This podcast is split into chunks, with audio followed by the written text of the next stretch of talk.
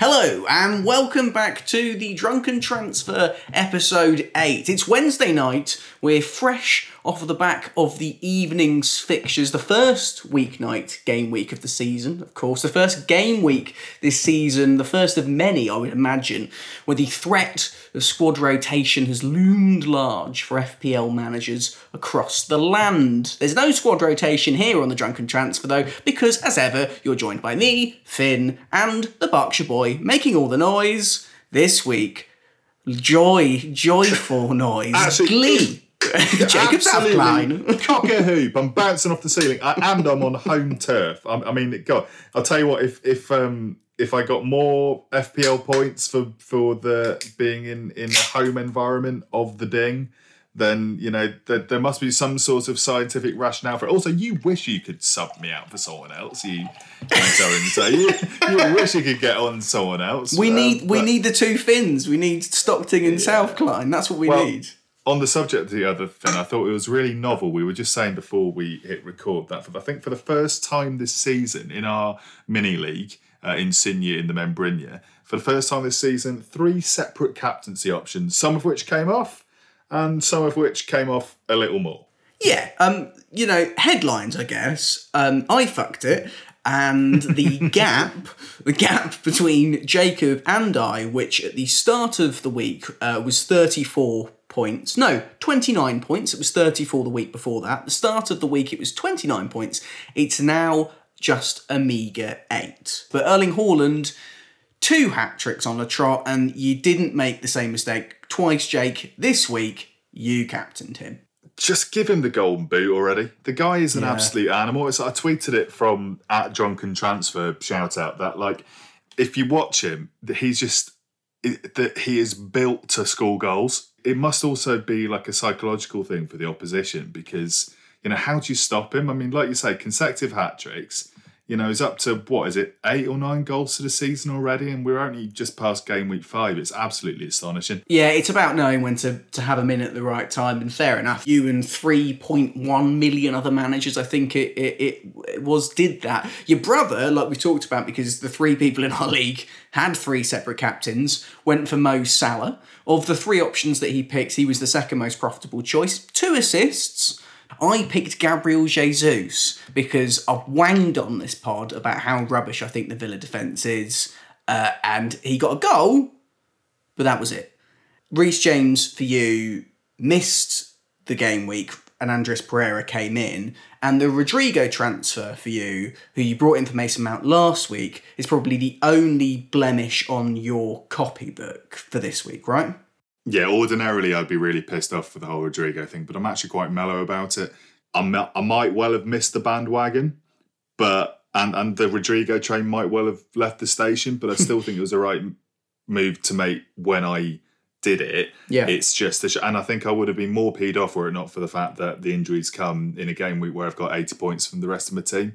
Uh, in ter- in terms of the other injury bandwagon, I'm not sure you've seen this um, yet, but Martin Odegaard came off injured with 15 minutes to go of the Arsenal Villa game, uh, holding his ankle, looking in quite a lot of discomfort. So it's going to be interesting to see what Mikel Arteta has to say ahead of next week. I, I think, to be honest with you, at the moment, it's looking like he won't start against Manchester United. But it means basically I've got I've got Rodrigo now. I need to get out. Uh, I've got Odegaard, who probably is looking like he's going to have to come out as well, and I've got the issue of.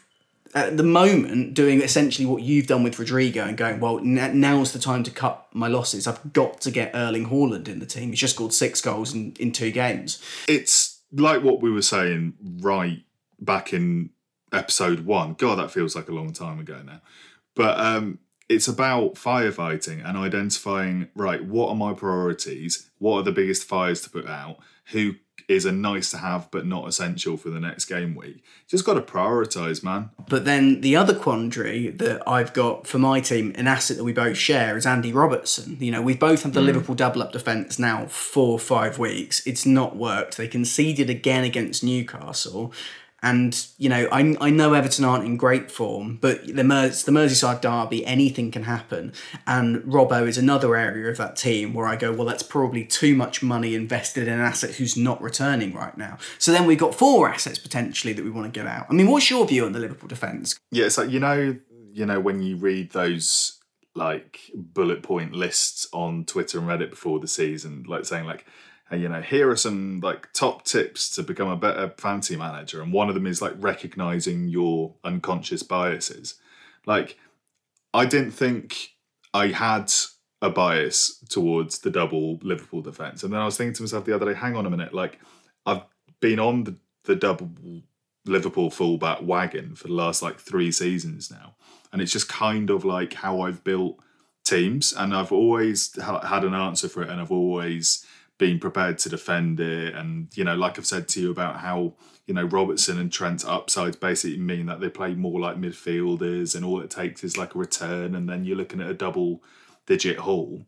All of that all of a sudden has gone out the window this season because, you know, they're they're not the same proposition when it comes to keeping clean sheets. So uh, I don't know, but like the double, we always end up talking about the double Liverpool defense, and uh, you know, there's arguments both ways, isn't there? Yeah, for, for me, I think it, it it's likely to be curtains.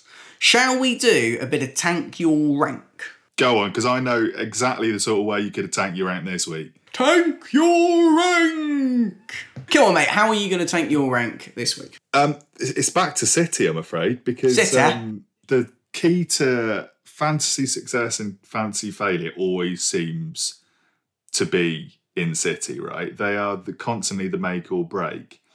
And um, I've seen, you know, what we were saying just a second ago about using Robertson to free up funds. Well, a lot of people were doing a similar sort of thing, but with Cancelo, because again, high price tag hasn't been as advanced this season for City, hasn't really put up the same attacking numbers or expected attacking numbers. I saw some stat floating around that he's only at 25% of all of his expected output from this point last season. But saying that, scored an absolute cracker of a goal tonight.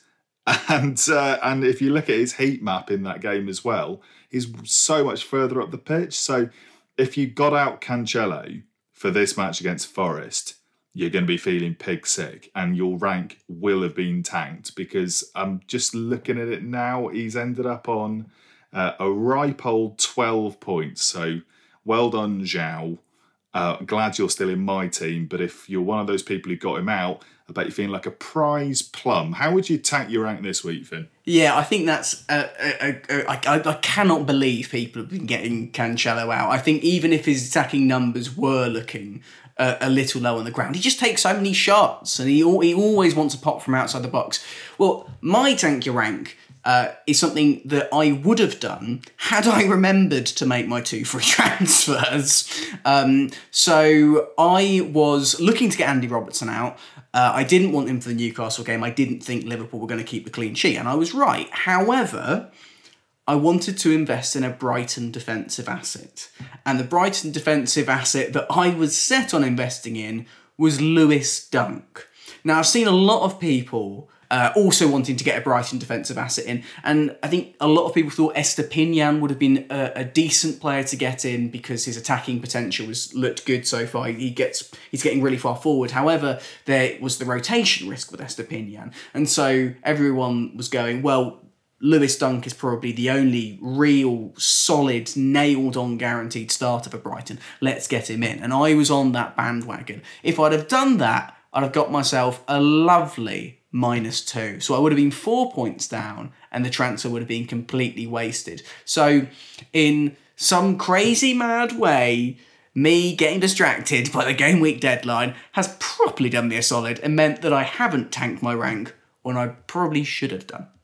Shall we have a little look at the fixtures coming up this weekend, Jake? I, it completely passed me by that the Merseyside derby is the early kickoff this week, so I suppose we better start with that Everton, I thought, showed a bit more spirit. Anthony Gordon, uh, Frank Lampard has said, he's now staying and he is in form. He scored twice in his last couple of games. I know you're not a big fan of Anthony Gordon.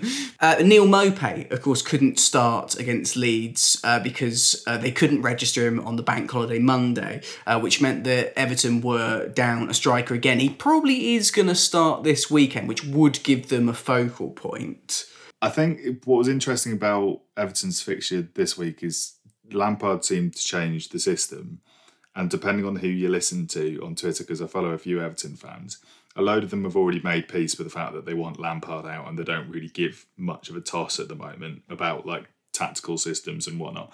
And others are saying, oh, well, you know, they looked a little better in this game. And I know that Lampard was coming out with more positive noise as a result, but I mean, Christ, like there's still no way I'm going anywhere near Everton. The closest I've come to having a, you know, a serious Everton asset all season was when I briefly had Patterson in my team. Right? He, he missed a big chance against Leeds. He missed a really big chance.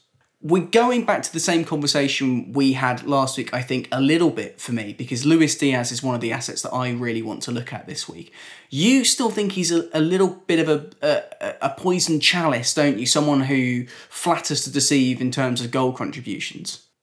Yeah, I, I, I, like him. He's entertaining to watch, but I often find those players don't always translate into the best fancy assets. Like similar to what you're saying about how Salah always seems to get a return whilst not looking particularly dangerous. I think Diaz is kind of the opposite. He always looks dangerous and doesn't always get a return. Let's go Brentford Leeds. That's the first in the alphabetical list of three o'clock kickoffs. Um, Rodrigo looking like he's going to be out.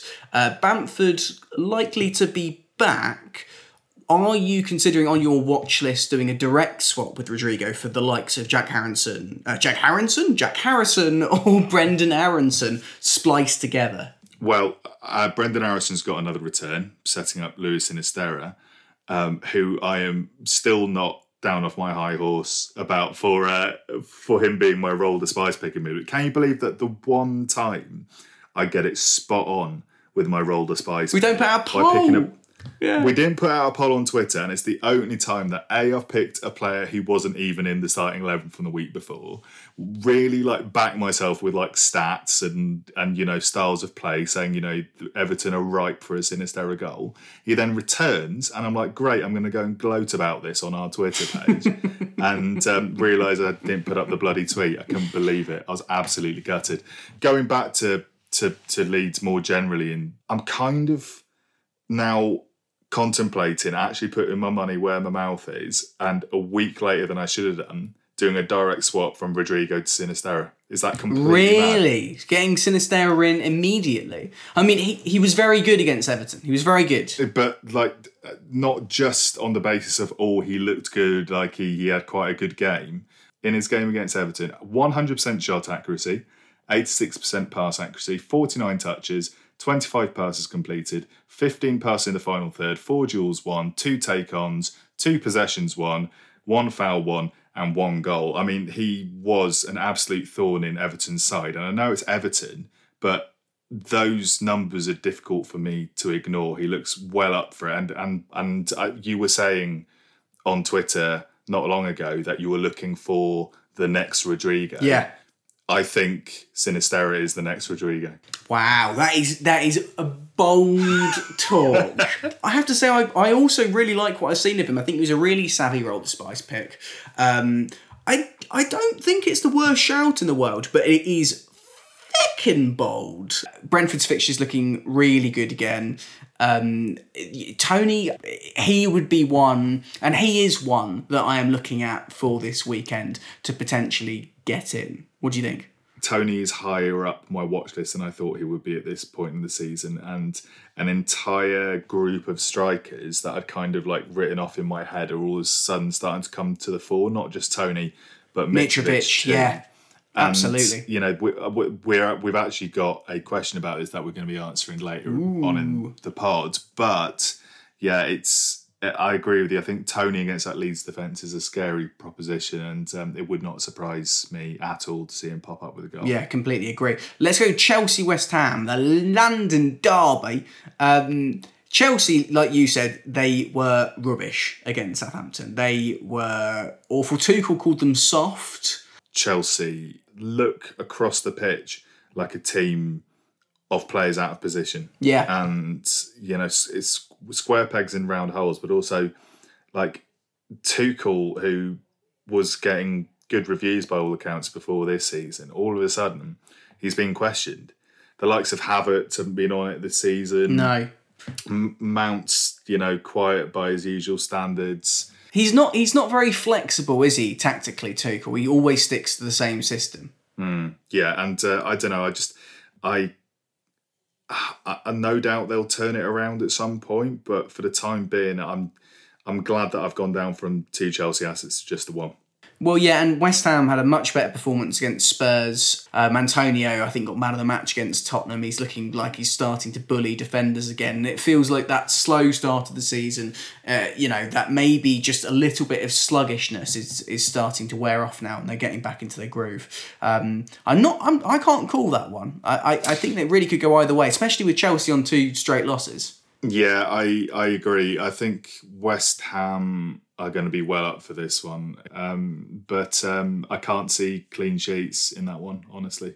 No, me neither. Me neither. Uh, Newcastle Palace, bit of a gut wrenching loss for Newcastle uh, tonight with that Fabio Carvalho 97th minute winner. Did you see there was two minutes of it was Yeah. two minutes of added time over, and they were really angry about it on the touchline. Newcastle fans on Twitter were being all conspiratorial and you know saying it's a fair, it's a basically like playing until Liverpool score just to keep the league interesting. Do you know what I mean? But it kind of had shades to me of um, Kevin Friend. Um, refereeing um, Arsenal seven, Reading five in 2012 when he had like You three always minutes go- time, three minutes more out of time than he should have played, and I'm still talking about it ten years later. So. Always back to seven five Arsenal against Reading. Any I see it in my nightmares. I see it in my nightmares. Yeah, I, I thought Newcastle looked good again against Liverpool. Uh, I think it would be quite an entertaining game, Newcastle Palace. I think both sides have, have had quite tight games throughout the season. They have exciting players. You know, Saint Maximin, uh, I think he missed tonight, but he looks really strong if he's, he's back for the weekend. He, you know, he's been in form. And, and the same with Palace. I mean, I think Palace probably should have beaten Brentford. You know, Zaha, his, his goal was phenomenal, and he's in such a red hot vein of form. If you're looking for a Rodrigo replacement, maybe Yeah. there's one there. Yeah, I he's the other one who's on my watch list. You've, you're you're reading my mind. I don't like it. Maybe I'm predictable. Maybe I'm over the hill. I know he has seasons on and seasons off, but this is an on season for him, and uh, he started like a house on fire. And, Sort of finishing where he left off last yeah, season. com- completely. Yeah, well, that's it. And um, it's funny because the the front line he's operating in, it's all like players like Zaha who are at like much earlier stages of their career, but Zaha is just like now it's it's his prime, you can say, and um, definitely firmly, firmly, firmly on my Rodrigo replacement list. Yeah. Uh, Forest Bournemouth, uh, not really a particularly interesting one in fantasy terms. I guess the only thing you'd say is that for those people who have got Neco Williams in the side, it's maybe the first realistic chance to potentially get him in. Well, you watch Kiefer Moore's going to pop up at the back post and score a hat trick headers. There you go. Fitz. I, I, pre- I, pre- I preempted you this week. I preempted you. I brought up Kiefer Moore before you can antagonise me. All right. So, stick that in your pipe and smoke it. Yeah, you've made my day. Um, Scott Parker's out the door. I guess we ought to say big tick for your predictions, our pre-season predictions. Jacob, you've got um, bang on there. That was your first manager out the door, and he was. What's I think really interesting for me is the way that you know the three promoted teams, all of which I predicted to go down, um, they've all approached this season in in a way which has either subverted expectations of how we've known those clubs to operate in the past, or just like done the same thing but in a really different way. In that, like, what I'm trying to get at is, you know, Bournemouth. You've got Parker saying he doesn't have faith in his players and hasn't signed, been able to sign anyone to replace him. You've got Forest that have signed going on 20 players and are hoping that they gel. And then you got Fulham, who in the past would have done something similar to what Forest have done in signing a load of of new players and hoping they all click. And instead, they've you know put faith in the likes of Mitrovic, Reed.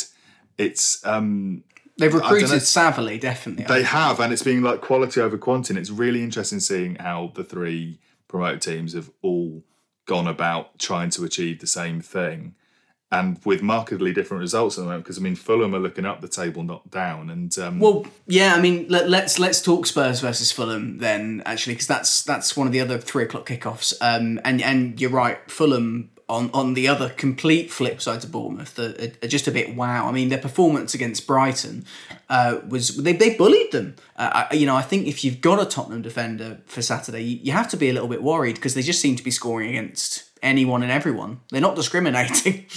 No, and I I ridiculed and poo pooed you at the start of the season when it was first game, wasn't it? And you said, "Oh, Fulham are looking handy here," but they've put in a comparable performance against most other teams they've played.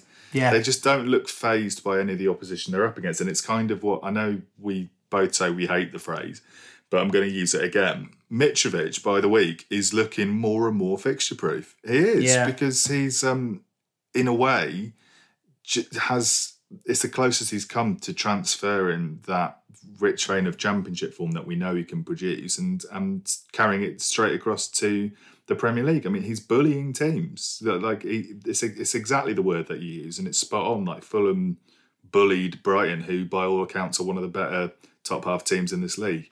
Spurs were a little unconvincing again against West Ham, and I think your shout of getting Son out uh, is looking less mad by the day. It's purely purely the money that would worry me because he is a really expensively priced asset in the game this year. Yeah, that's exactly the point I was going to make as well. He's not justifying that 12 million price tag at all, and it's strange really because he's had such a price hike this season, uh, and he's he's now really not performing. I mean, there was a point tonight where Kane put in a great through ball for him, and and he had such acres of space. You know, there was Kulusevski to his his uh, right hand side, and there was a centre back in the middle. I mean, it was a two v one, and he headed the ball onwards, and it just went straight into Fabianski's arms, and it, it uh, really summed up. I think uh, his his state of play at the moment. Uh, let's go Wolves Southampton. Uh, again, Wolves were another one I really, really, really wanted to get a Wolves defensive asset this mid game week. If I hadn't missed the deadline,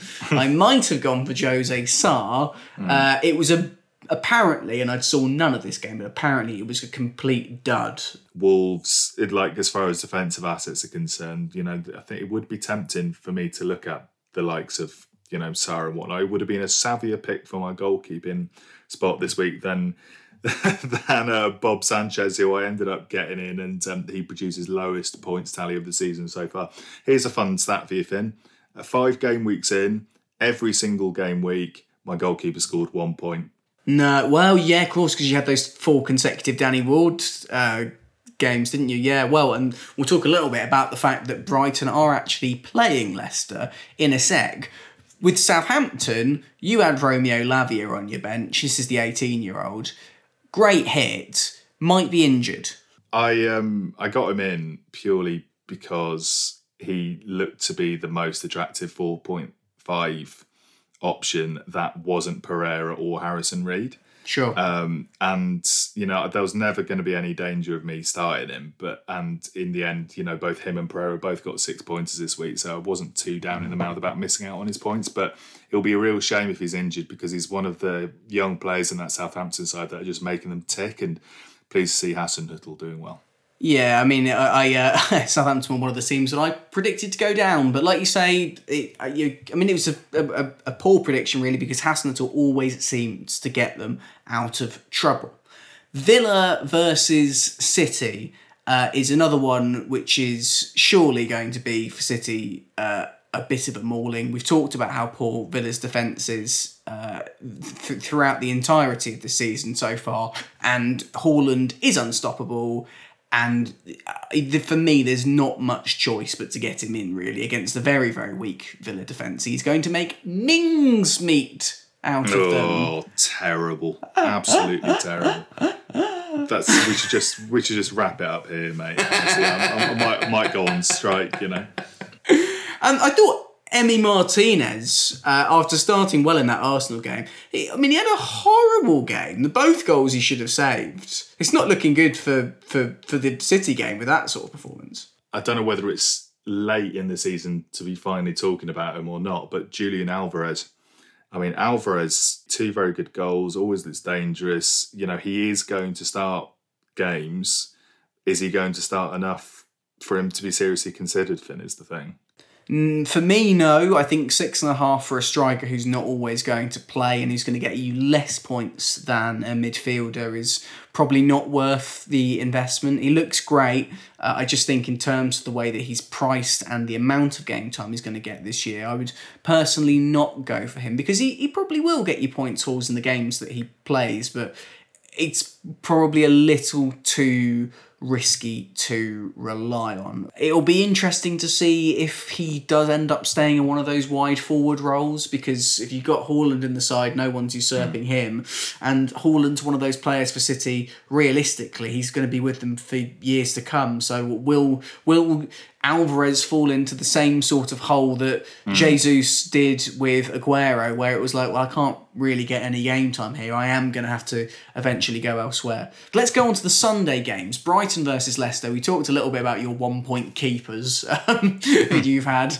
It's the one point keeper derby, this. It's just. Uh, um, I think the question from this fixture between Brighton and Leicester is. Um, we talked a little about how I might replace Rodrigo with the sensible option in Zaha or the mm-hmm. fruity option in Sinisterra.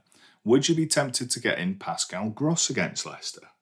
So it's interesting. We were talking a little bit about Pascal Gross earlier, a couple of episodes ago, weren't we? To be fair to the people who have got on the train early, he is an attractive asset because he is on set pieces right now and he is in a much more advanced role. He's playing as one of those front three, really. And what with Danny Welbeck uh, being a very unselfish centre forward who's laying the ball off, it means that the two um, slightly wider sort of well, not even that wide, but the two other forwards for Brighton are, are getting in behind quite a lot, and Gross is part of that duo at the moment with Leandro Trossard. So I don't think it's the worst shout in the world. I always think he looks quite influential when I watch him. I mean, I find it astonishing that he's the third highest scoring asset in the game still this year. Um, even more astonishing is Mitrovic in fourth. I mean, where's that come from? But but um, I don't know. I mean, I, I actually think that you know if we if we're labeling picks, I would say that Gross is probably the boring Rodrigo replacement. I'd say that Zaha is the sort of sensible and slightly more exciting Rodrigo replacement. And uh, Sinisterra is the absolute nuts, balls to the wall, like need your head seen to pick, which I might end up going with. So. Well, there, there's your poll, Jake. Ask the people and trust in them to do what they did for me and get you your new Martin Odegaard. Yeah. Shall we go United Arsenal on the subject of Martin Odegaard? This is the last fixture of the game week. A little bit difficult to talk about United as it is against Leicester because we haven't seen them. And they are going to be playing tomorrow night when this episode will be released. Odegaard being out could be a big loss if the injury is bad, not just for my fantasy team, but also potentially for Arsenal in general. Because Arteta's comments on Emile Smith Rowe, who you would expect would replace Odegaard in the side, uh, indicates that I, I don't think he's particularly happy with uh, Smith Rowe's consistency at the moment. So it, that might put Arsenal's creativity a, a little bit of a loggerhead. What would your thoughts be on Arsenal for the weekend against United? I'm just really looking forward to it as a game. Uh, yeah. Basically, because I feel like it's interesting for for both teams. but In in that you know Arsenal obviously are sitting on five wins from five. But then equally, if you look at the caliber of opponent they've played, they haven't really come up against a quote unquote big team yet. I mean, whether United can be counted amongst you know that that bracket is another question or not. For United are funny because I still haven't. I mean, maybe after the game tomorrow night, I'll have a different opinion, but I still haven't really settled on many United assets where I'm like, oh, I'd be getting in them if they can, you know, start turning it around consistently. Do you know what I mean? Like, yeah, what what United assets are you thinking of, if any? No, I'm, I'm with you. Really, it's I, no one's not one player has really stood out. I think yeah, as, as a as a is a must for United in terms of uh, the fantasy football. I mean, it's strange. Fernandes is someone who has played well the last couple of games, but he is expensive. Um, and if you're looking at the 10 million price point, your roll spice pick, Raheem Sterling, is probably a better option. The one I would earmark is Martial. Uh, because a lot of people looked to have him in at the start and then he got injured, which means that he's had a couple of price drops. I think he's now at something like 6.8. Mm. And I would imagine that the way that Ten Hag wants to play, uh, if Martial can get back to fitness uh, and can start starting for United, that he would be a decent option. He looked good in pre-season, and I think that he always appreciates a manager who has faith in him. Okay, that's it with the games. Let's look a little bit about our game week six plans. You've talked a little bit about replacements that you're going to be looking at for Rodrigo. Uh, I presume that's the only transfer you're going to make? Well, it's funny. I think if you were to do probabilities, I'm maybe 80% likely to do the Rodrigo evacuation this week, and we've you know talked about that until we're blue in the face. Another thing on my list of to dos is I need to start thinking about moving on Davinson Sanchez because Romero is going to be back for Spurs soon. Um, yes. Sanchez didn't have a brilliant game week in that he, he lost a clean sheet and got booked against West Ham. So he ended, ended up on a one pointer, I think, in the end. But prior to that, he'd got two clean sheets in a row. So I'm still quite pleased that I got him in when I did for 4.4 million.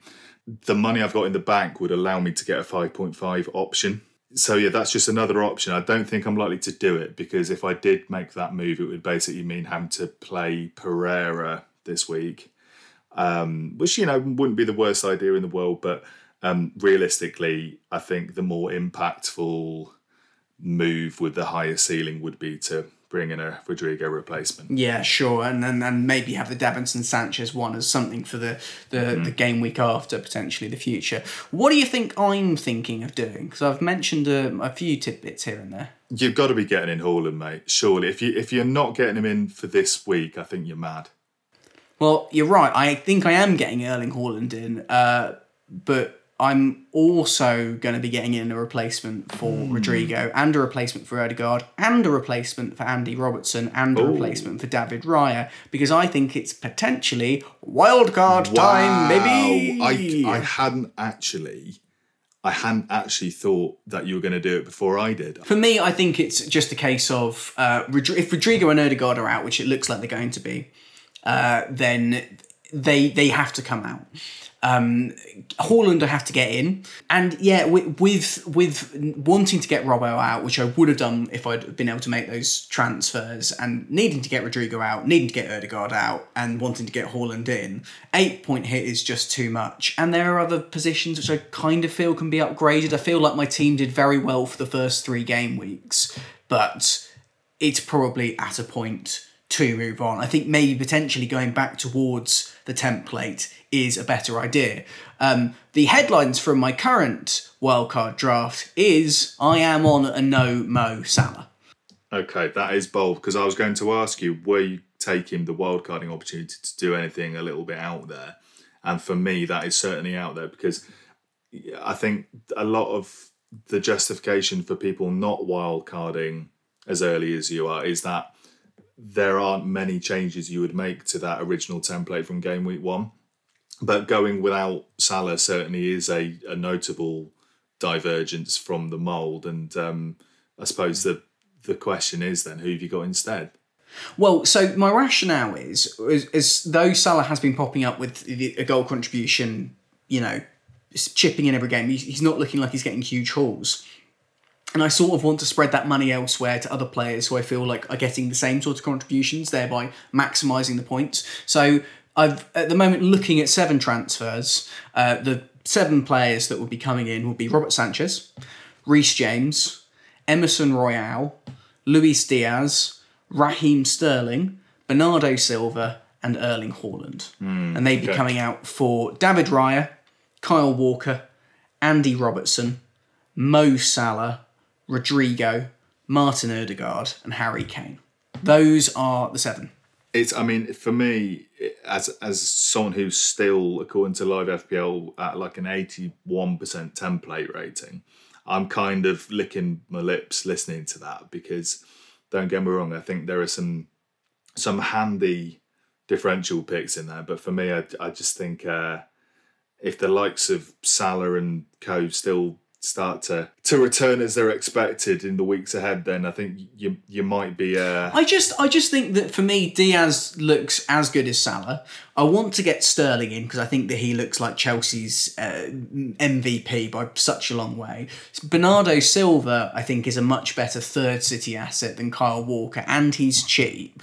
Um, and then Haaland's Haaland's better than Kane. So I, I, I completely understand where you where you're coming from. I mean, interestingly enough, I think Sterling and Silva are under ten percent ownership, as is Emerson Royal. So whilst James and Haaland are back towards the template, it's not so massively at the template, but it feels to me like a a, a, a logical progression for the team. I didn't really want to have to wildcard this soon. I just feel like the injuries have, have pushed me into it. Um, and I, I could I could get Haaland in and take one of Rodrigo or Odegaard out, or even take the hit, but I still feel like I would be down for the coming game weeks. And it feels like I've lost you two weeks on the row now. I've lost rank two weeks in a row. I feel like now's the time to make a change. Do you remember last season when there was quite a good spell where you were ahead of me? and mm. you, know, you were you were really talking up your chance, and then you used all of your chips in succession. I, like you you used your chips way before I had used my chips, and I ended up quite comfortably pipping you at the end. So you know, has that factored into your thinking at all, or you know, it has. Like, I I. Yeah. It, it, I, I completely agree because you're right. Uh, last year, my chip strategy was definitely what screwed me. I used my two bench boosts that we were given, I think, in January and February, um, and I used them at points where games were getting called off. So I'd be making that bench boost and then I would be having players not play. And that really, really screwed me because then when it came to you uh, with the bench boosts later on in the season where there were double game weeks, which I couldn't target for certain teams, that's where you really maximised your points and I was left a little bit in the mud. Um, that's not going to be the same this season. We're not going to have those same restrictions with COVID. And I'm certainly not thinking that I want to use my bench boost um, or my triple captainship anytime soon whatsoever.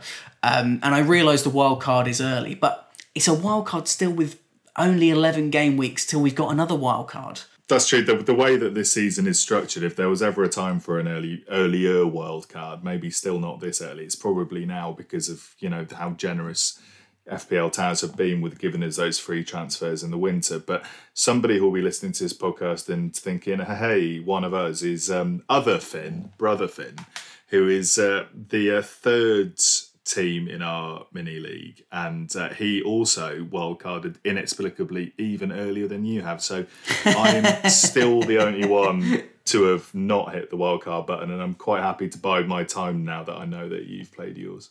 Shall we, Jacob? Do a little bit of roll the spice. Oh, it's that tongue action again. It's the famous Stockton tongue action. yeah, roll the spice. Let's do it. I mean, I'm looking forward to roll the spice this week because I would even go as far as saying, after my very successful spicy pick from last season, I've I've probably gone for my spiciest yet this week. Really, that's interesting. I'm going to let you go first because I have a horrible feeling that the pick that I am going for is the one that you're also going for. So I've got a I've got a back I've got a backup in case that is what happens. Oh. So I want you to tell me, Jacob, who is your role spice? Listen, he's he's ever prepared like a Boy Scout. He's got a reserve bit of spices, but he's got like a reserve bag of of um of cinnamon in his back pocket. Um, I doubt you will have gone for this player, but I'll be impressed if you have. You know what I was saying earlier about the Merseyside derby being, you know, full of passion and unexpected drama. Passion. And, you know, the when you love what you do, that is called a passion. Passion. Yeah, thanks. Sponsored by Mikel Arteta. Uh, no, I've I, right. I can't spin this out any longer. Fin, you're gonna laugh. I've gone with Princess Diana. I've I've gone for You've got Anthony Gordon. You have. Yeah, That- yeah. You. Can, I, what I love about Roll the Spice is you consistently pick players who you've slagged off. Um, so for you, it really is spicy because you genuinely pick players that you don't. I mean, you said to me the other day about Anthony Gordon. You said, "What is he good at? He's Mm-hmm. good at nothing." except for embarrassing podcast presenters with um making bold predictions and then you know, That's very bold. sticking- Anthony Gordon is bold. What's his ownership rating like? He's currently at 1.8% and costs a measly 5.5 million, but he's returned 19 points so far this season. He's second amongst all midfielders in terms of FPL threat, which is Okay. um, threat gauging players who are most likely to score goals. Um, so by all accounts, like in the last couple of weeks, you know, he's he's got you know two goals in a row, and um, he is the main man in that live in that Everton team at the moment, which is you know astonishing. But I don't know if there was if there's an Everton player to pop up with a goal just to put a cat amongst the pigeons in a Merseyside derby where Liverpool have been shipping a lot of goals.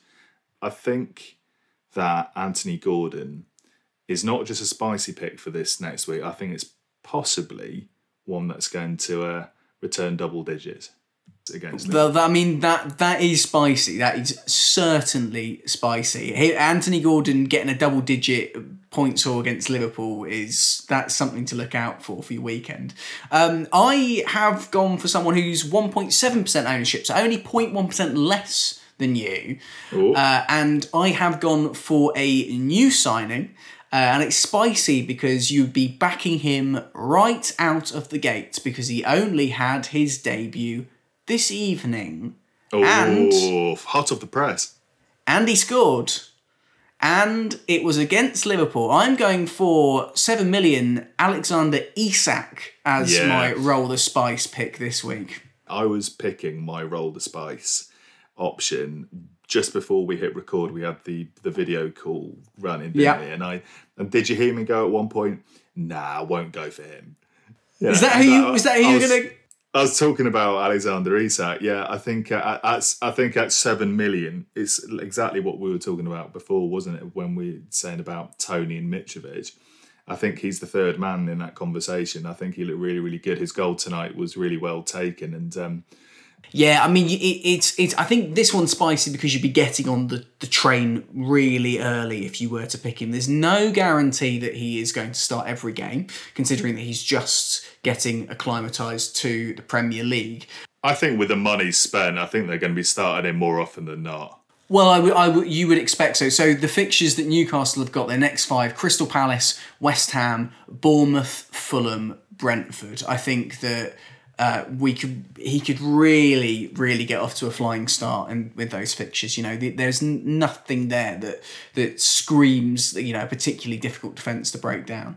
Uh, I've also, Jake, crunched the numbers on our Roll the Spice picks. I said last episode that I was going to tell you how the pair of us are doing, and I have quantified it by looking at the five games after we have picked these players. So, for example, our week one picks, Josh Dasilva and Antonee Robinson, have now had four game weeks. Well, it's interesting to- because, like, it, I, I know you you love doing like these leaderboardy things, and, and Love you it. keeping Love me it. guessing as well because you wouldn't tell me you know, how we did last week. But you went back when we established a very loose premise and vague boundaries for Roll the Spice. You didn't ever specify that it would be a long term thing in terms of us picking someone and then monitoring them for the next five weeks. But regardless, I'm willing to play along. But if it reflects badly on me, I am going to fall out with you.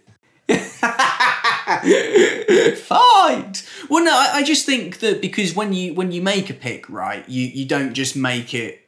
You're not just going to have that player in for those one weeks. I, I know certainly when I've been pick, I probably should have made this clear. I know when I've been picking it, when I've been thinking about it, I've been looking at their future fixtures as opposed to just the singular game week fixture. But you're right, probably something I should have made more clear. It's really tight in terms of our players so far. You have probably had the more consistent picks Josh Dasilva, Raheem Sterling, and Luis Sinisterra, who's only had one of his five games, have managed to get very decent points hauls for you. My one decent pick so far has been Bobby Firmino. Mm-hmm. And Who's it's killed it? purely by virtue of Bobby Firmino that I am edging the roll the spice overall points tally by a very tiny margin at the moment. So at the moment I'm on 47 points and you're on 44 points. So it's a very tight run thing. The the umbrage I'm going to take with this because obviously I am now going to have an argument with you because you know, how how could I not? But you know, what's to stop me from one week just picking Erling Haaland and then like bagging Erling Haaland's points for the next five weeks?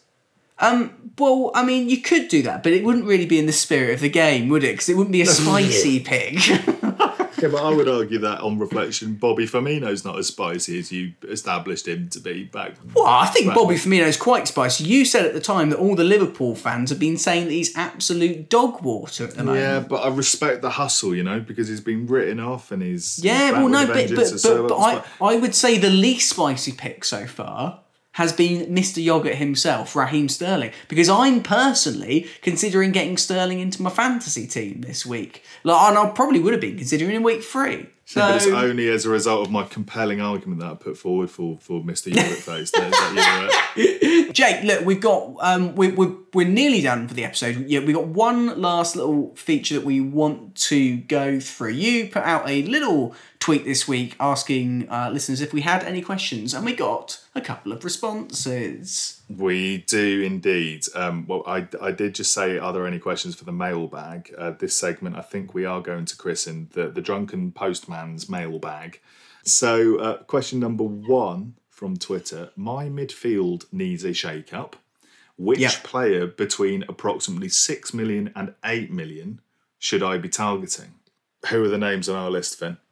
Well, look, I mean, if you're this person, I presume you've already got Gabriel Martinelli in your team. If you don't, obviously go for him. Uh, the the people that you've been targeting um, is Sinisterra, um, potentially from Leeds, uh, to get him into your squad. Uh, you're also potentially looking at Wilfred Zaha, who I think would be a very savvy pick. Uh, the person that I'm at the moment targeting on my wildcard pick, who is between that six and eight million price bracket, is Bernardo Silva. So he would probably be my pick. Uh, if you haven't got three City assets in already, uh, I think since uh, he has committed his future to City uh, and not going to Barcelona, I think he's essentially played every single minute of their campaign.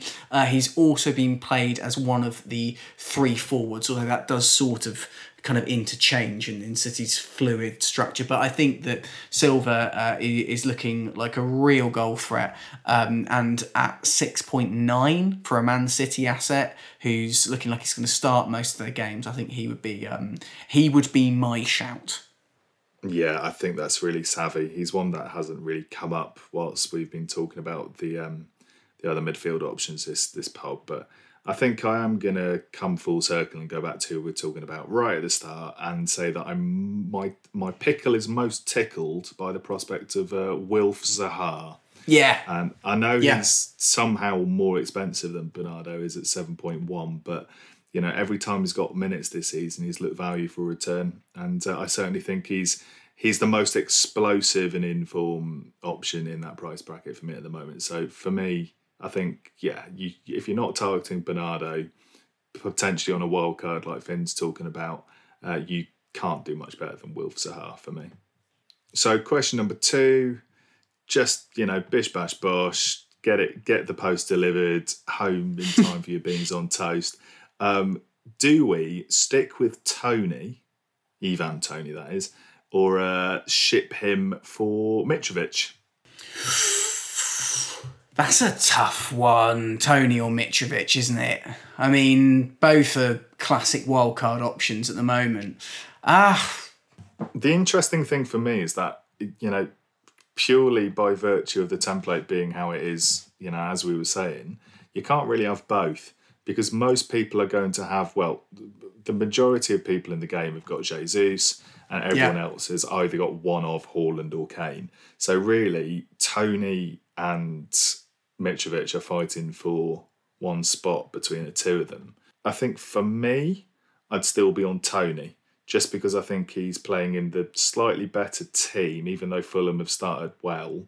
And uh, I think Toney knows how to unlock a Premier League defence. Whereas, you know, Mitrovic, you know, is looking fixture proof and is returning at the moment, fourth highest returning player in the game, as we said. But I don't know. I, if you've got Toney, I'd, I'd keep the faith. Yeah, I, I'm completely with you. I, I think that if you've got Toney, probably stick with him. Certainly for this weekend, I think him against Leeds is a really, really attractive proposition.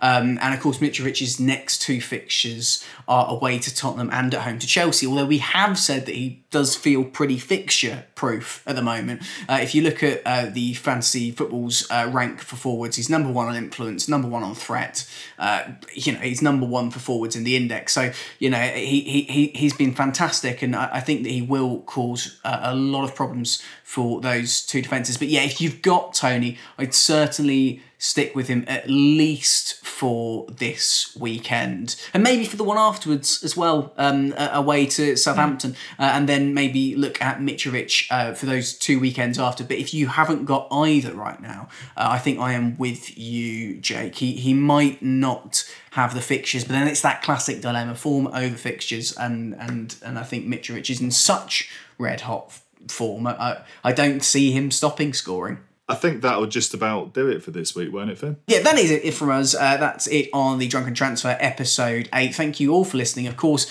there is going to be uh, one more game tomorrow Leicester versus Manchester United. We'll talk a little bit about that on our socials at Drunken Transfer on the old Twitter and tweets. Well, the, the good news slash bad news, depending on how you look at it, is the next time we record, I'm actually going to be there with you in corporeal bodily form back in the flesh, baby. No more of this, you know, Zoom call shenanigans. You know, you, we can actually start throwing punches at each other again. Get on. I'm excited for you to finally overtake me in the FPL standings and gloat to my face.